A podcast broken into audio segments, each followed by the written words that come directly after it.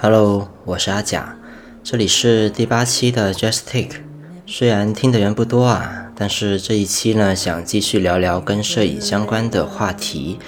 嗯，今天这个话题呢，应该会比较普世吧？呃，应该是每一个拍照的人都会遇到的。那就是想要讲一讲如何去选择合适的相机。呃，本期节目听到最后呢，会有相机推荐的环节哦，所以大家不要错过，一定要听到最后。呃，可能因为有了经常拍照这个标签的关系呢，我偶尔呢会被朋友问到应该怎么去选相机、买相机。呃，我发现这需要认真对待的问题啊。那回答的不好的话呢，很容易让别人做出错误的决策。呃，一不小心呢就损失一笔钱，所以呢，我每次都很保守起见的，就建议提问的人啊，要不要先用手机拍拍再说。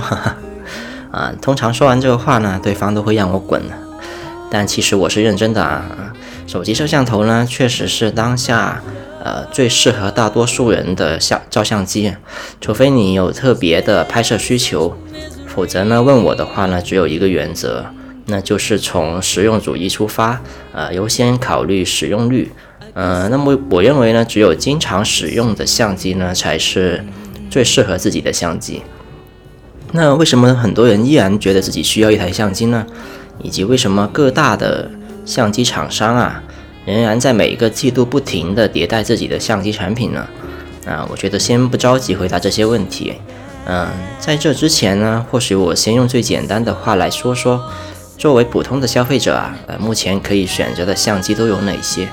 啊，之所以提到开头说的，啊，我让朋友呢先用手机拍照，原因是很多人啊在觉得自己需要一台相机的时候呢，呃，没发现自己其实已经拥有了一台照相机了，那就是手机嘛。呃，现在每台手手机上面呢都有摄像头，而且呢现在进入了计算摄影，呃，又或者说是算法摄影的时代啊，那。很多手机摄像头呢，已经能达到非常好的品质了。那很多时候呢，我们对于手机和相机拍出来的照片呢，都是很难第一眼去识别的。所以我这里也将手机归到相机的范畴里面，应该是没什么毛病的吧？啊，但是有的时候呢，我们仍然觉得自己需要一台专门用来拍照的相机啊，而不仅仅是一台手机这么简单。那好像觉得，呃，有了一台相机呢，就能够拍好照片似的，啊，这里不是嘲讽的意思啊，而是觉得这多少呢，其实有点玄学的味道。但是不可否认的是呢，手机至今仍然是不能拿来跟专业相机做对比的，啊，所以呢，呃，无论相机啊，无论是在这个画质啊、功能啊、专业度这些方面呢，都是碾压手机的。那么除了手机呢，我们还可以选什么相机，以及怎么选相机呢？啊，这是由于呢，这是一档面向大众的播客，而不仅仅是面向呃普通的这些摄影爱好者啊，或者呃摄影师，所以呢，我会按照自己的理解，啊，我目前掌握的有限的知识，以及最简单的入门的语言呢，来聊这个话题。那么提到相机啊，连我爸都知道的就是。呃，单反这个词，我爸呢曾经觉得自己的手机拍不到月亮啊，拍的家里的花呢也不好看，于是呢就萌生了想要买单反的这个念头。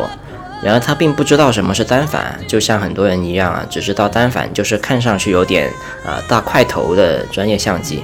啊拍出来的照片呢一定会非常好看。那么什么是单反呢？单反其实是呃单镜头反光式取景照相机的意思。那它有两个特征，一个是单镜头的，就只有一个镜头；另一个呢是反光镜。呃，那么有单反呢，意味着肯定也有双反啊，对吧？那最前最常见的品牌呢，应该是呃禄来这个品牌。禄来的双反呢，呃，应该目前来说只有那个胶片的相机啊，是没有数码相机的。那说回单反啊，呃，提到。呃，单反呢有那么大的块头，那肯定就会往更小的去想了，对吧？呃，也就是微单。但是呢，这里有一个误区啊，微单跟单反呢并不是一回事。呃，上面提到的反光镜呢，意思是单反相机里会有一个呃棱镜结构的器件，它是一个玻璃透镜，让呃这个镜头里面看到的画面呢可以反射到光学取景器里面。那因为是光学成像的结构，所以可以做到实时取景，啊，也就是只要快门速度足够的情况下呢，你看到的就是相机能够拍到的，啊，也正因为这样的结构呢，所以单反相机的体积呢，它没有办法做的特别小，啊，这也是它区别于所谓的这个呃微单的地方。呃，微单之所以能够做得比单反小呢，是因为呃能够去掉这个玻璃结构的东西。啊，改为用电子取景器去取景，啊，这是单反和微单的核心区别。但是微单这个词啊，啊，微单其实是索尼这个厂商最先推出的，啊，它让让人误以为呢，微单就是做小了的单反，但其实呢，微单是没有反光镜这个结构的，所以不管现在是索尼呢，还是其他的厂商呢，呃，所谓的微单呢，准确。来说，应该叫做无反相机啊，是没有反光镜结构的，所以叫无反相机。呃，现在的微单跟单反一样啊，基本都是可以更换镜头的。嗯，所以一个厂商呢之间的镜头呢，往往都是可以通用的啊，因为他们的接口啊，又或者叫做卡口啊，呃，是一样的。呃，至于不同的厂商之间的一些镜头呢。呃，如果非要用呢，也可以通过这个转接环的形式来实现。啊，你比如说有些国产的镜头厂商呢，生产的镜头，呃，也会配饰一些，呃，适配一些相机厂商的卡口，呃，甚至呢，同样也可以上转接环的。啊，那么单反跟微单要怎么选呢？啊，上面说了最核心的区别啊，其实是呃反光棱镜这个结构。那单反的优势优势是可以做到实时光学取景嘛？啊，虽然说微单没有这个呃光学传感器，那理论上呢，呃微单这个电子传感器啊，是是不能实时取景的。但是随着现在的技术的进步呢，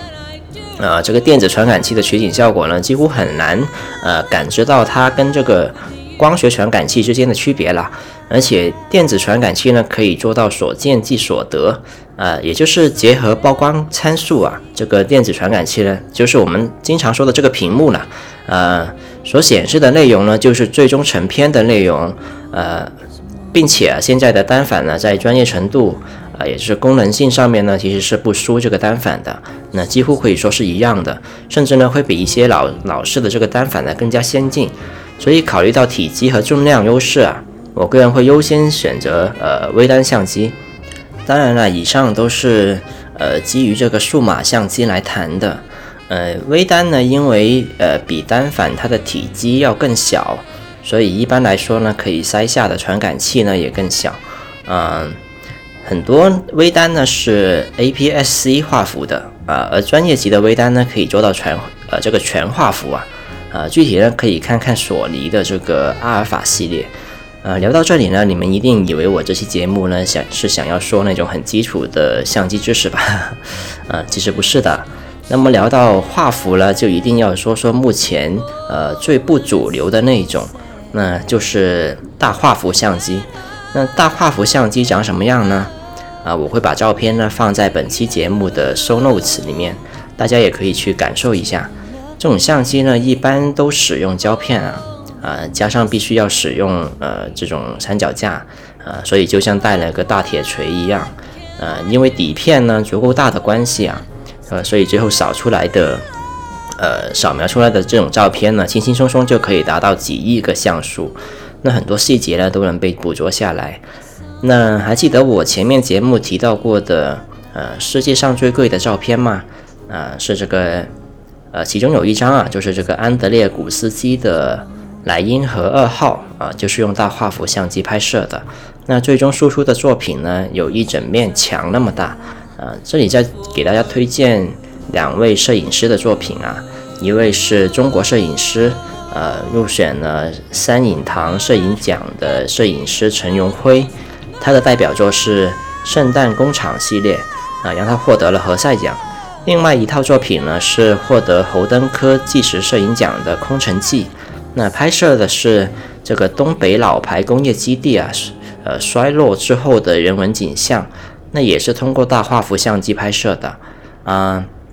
另一位摄影师呢，就是目前在世界上都很有名的当代摄影师，呃，亚历克索斯 （Alex Sors）。呃，他最有名的作品集呢是呃《长眠于密西西比河》啊。他扛着这种大画幅相机啊，就沿着这个密西西比河呢拍摄了这种沿岸的人文还有风光。那可以看到呢，无论是陈荣辉啊，还是这个 Source，呃，就阿历克索斯啊，他们拍摄的内容呢都是摆拍的，嗯，而且呢都是很严肃的这种创作题材啊，而且拍摄的过程呢也非常的漫长。呃，大画幅相机呢，又正好契合这样的创作方式，是一种呢很严肃，但是呢入侵性又很强的这种器材。那么同样是呃人文以及纪实摄影呢，我之前也提到过日本的深山大道，它用的就是特别小的相机，呃理光的这个 G 二相机。那只不过它在进行的是街头快照式的创作，所以呢需要使用特别小的器材。呃，去捉拍一些东西，呃，去每天走很多的路，呃，甚至不经思考的拍下大量的照片。那他的创作方式呢，需要消耗大量的这种胶卷还有储存空间。那我们再来看一下那些呃比较有名气的摄影师以及呃摄影艺术家呢，都在用什么样的器材啊？像严肃的题材呢，摄影师会用选择性，呃，选择这种入侵性以及严严谨程度更强的相机。啊，比如上面提到的陈荣辉，呃，Alex Source，啊，还有大家今年都应该可以看到的，嗯，中国摄影师张克纯拍摄的黄河人文系列作品《北流蝈蝈》，呃，也是这个阿尔勒摄影节的发现奖的得奖作品。那用用的呢也是大画幅的胶片相机。那像著名的马格兰摄影师啊，这个蒂芬肖尔呢也用大画幅相机。那呃，比如他的作品集呢，《不寻常之地》啊，大家也可以去看一下啊。他用的也是这种大画幅的胶片相机啊，就是阿雷呃这个 Stephen s o 啊，大家可以去看一下。但像他的美国表面呢，这种公路题材的摄影呢，呃，也会用比较小尺寸的相机。那大画幅相机呢，作品一般需要呃比较大尺寸的输出啊，那要么就印刷在呃大尺寸的这种画册上面。要么就用在这种呃展览的场景。如果你的作品呢需要强调更好的质感和细节呢，那么就应该选择更大的画幅。那需要注意的是，越大画幅的相机呢，也代表了更严谨的内容输出。你当然可以使用大画幅相机来拍每天自己吃的早餐是什么，那只是会形成一种杀猪用牛刀的感觉啊啊！大家应该会明白我这里想表达的意思吧？那。像深山大道呢，呃，马格兰的 Alice Webb 啊，韦伯这种呃拍摄场景主要是在城市街道上面的摄影师呢，就一般会选择便携性更好的相机。一来呢是呃展现出来的这种攻击性会更小啊，二来是大画幅相机呢不适合做多张照片的输出，也不适合快照这种形式。那么除了上面提到的单反呢？微单还有大画幅相机呢，在消费市场里面啊，其实还有呃其他更适合普通人的选择，那就是便携性更好的卡片相机。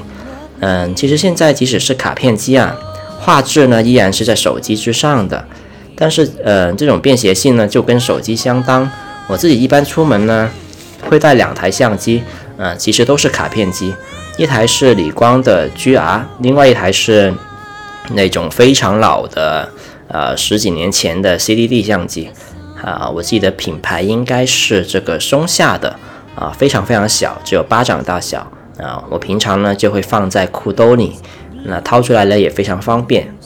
那回到我对社交平台的呃照片的观察，这里先给出一个结论，那就是便携性更好的卡片相机呢是。绝大多数人当下最好的相机选择，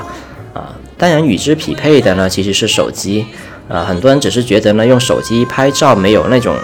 呃摄影的仪式感啊，其实这种错觉呢是很很好去解决的，那就是先尝试用手机，呃，每天保持一定量的照片输出，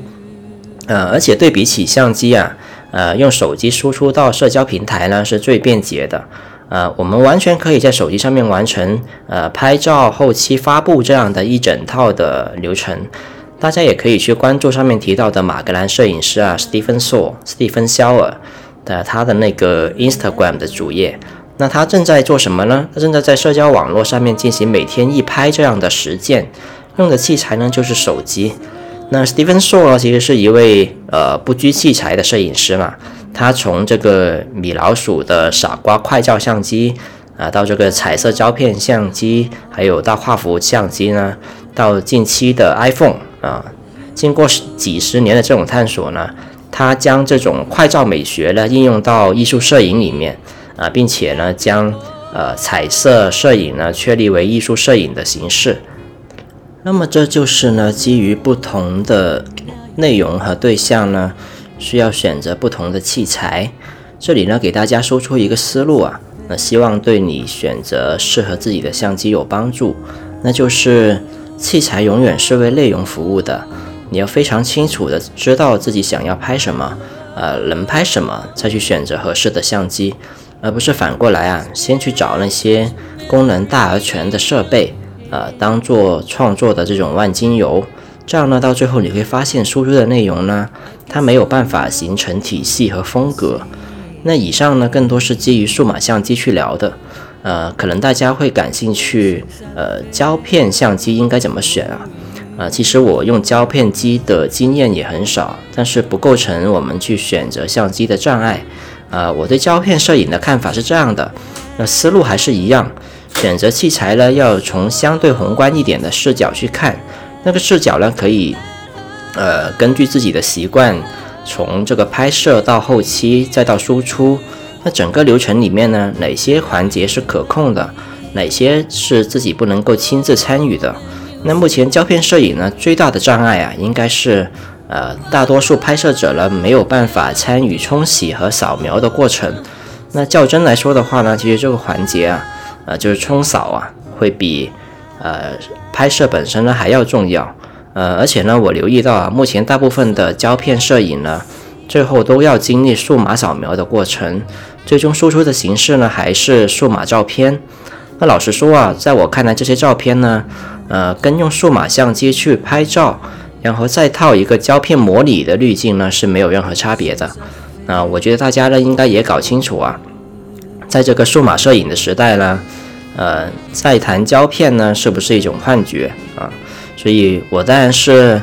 嗯更钟爱胶片摄影的，但是对比起数码呢，我不认为胶片摄影呢有呃更有所谓的逼格啊，而是假如能亲自参与冲扫的过程呢。那么胶片摄影呢，在拍照这件事里面呢，会更有呃动手的这种乐趣一些。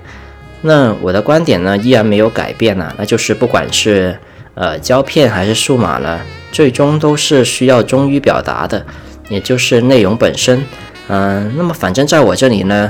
内容大于形式啊，但不知道大家是怎么看待这个问题的。那回到这期的主题呢，嗯，和大家聊聊应该怎么去选相机。那我也在极客上面发了一条动态啊，呃，问了一下大家目前都在用什么样的相机，那基本的话都在呃预想之中吧。那基于功能大而全作为优先选择考虑的占比很多，那么我也来给出我心目中的选择排名吧。那以下就是啊排名了。啊，大家可以根据自己的需要以及实际情况呢，再去做参考。当然呢，呃，也要把预算呢考虑在内。呃，第一名是 iPhone 啊，对的，依然是手机。那手机呢，依然是当下最普适的器材啊。那至于为什么是 iPhone，iPhone 呢？呃，原因是我认为苹果在呃算法摄影上表现得更为克制一些。呃，最终的图像成像呢？也不像一些安卓旗舰那样，呃，哗众取宠。那对于照片的过度渲染呢，一直也是我不喜欢的。嗯，如果你要用手机去摄影，那么首选应该呃是 iPhone 啊。所以，嗯，如果大家还是对手机摄影感兴趣，或者呃目前手头上面呢只有一台手机的话呢，嗯，呃，确实想要用手机这样的一个器材去去拍照。那么我会比较大家，呃，比较建议大家优先去选择 iPhone。那第二名呢是，呃，普通的这种卡片机啊，其实是卡片机就可以了。啊，基本上呢是不可更换镜头的卡片机。大家也可以选择那种有变焦功能的啊，比如索尼的黑卡系列。呃，卡片机呢，相比起手机啊，它的核心优势在于这个传感器的面积会更大，呃，画质也会更好。那来自于极有 Rebecca 还有 Lighthouse 的推荐，嗯，索尼黑卡五啊，大家可以考虑一下这款相机啊，黑卡五，呃，便携呢是一大特点，能够很好的提高外出使用相机呃持续拍照的这种动力。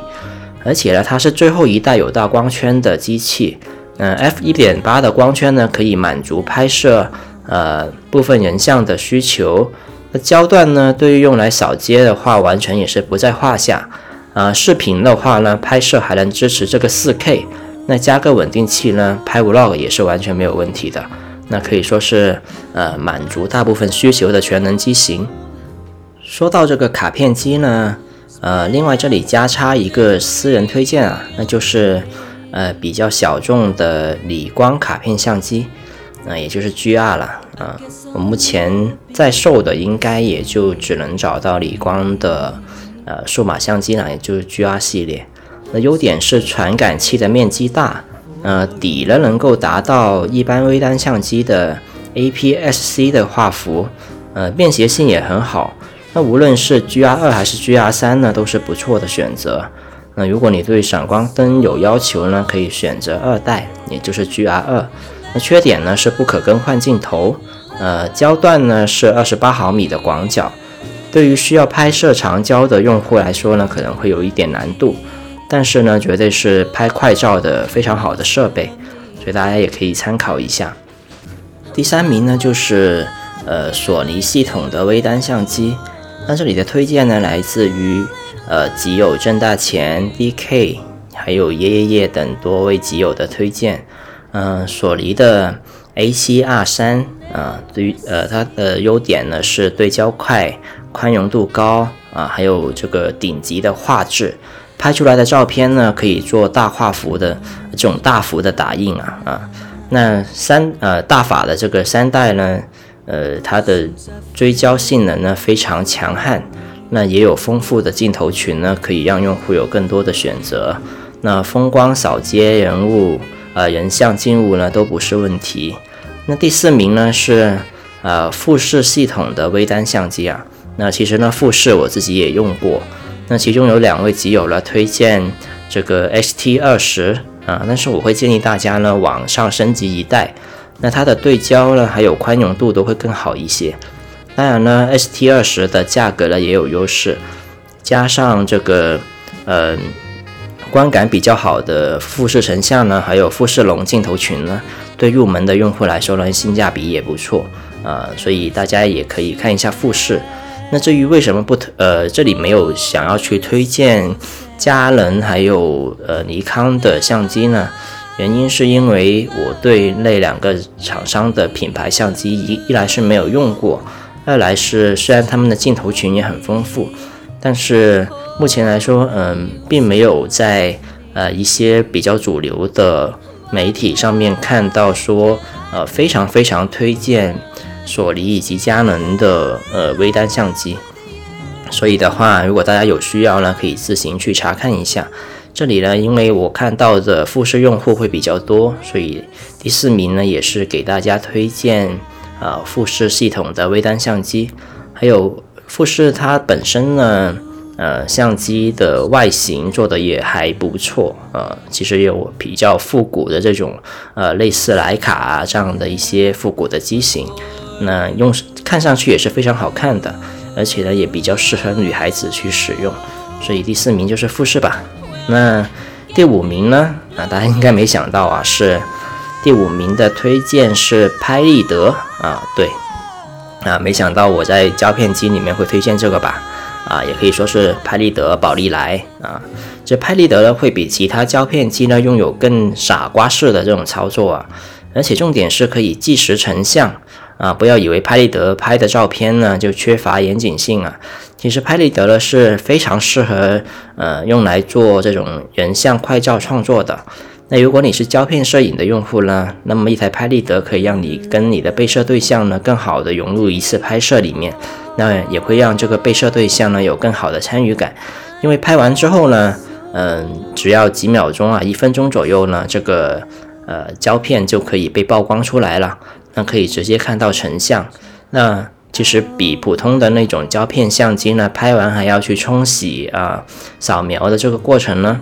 呃，可以更快的得到你的图像，那即时反馈也会好很多。那我认为是值得作为副机去用的。那么如果是比较呃商业一点的那种拍摄呢，或者是正式一点的拍摄呢，呃，如果你也是也是胶片相机的用户的话，其实可以把拍立得作为副机，然后再去选择一台呃比较正式的胶片机就可以了。那。以上呢就是这期的全部内容了。那欢迎大家订阅我的播客，也欢迎通过小宇宙、喜马拉雅、荔枝 FM 和网易云音乐收听这档播客。那我们下期再见，拜拜。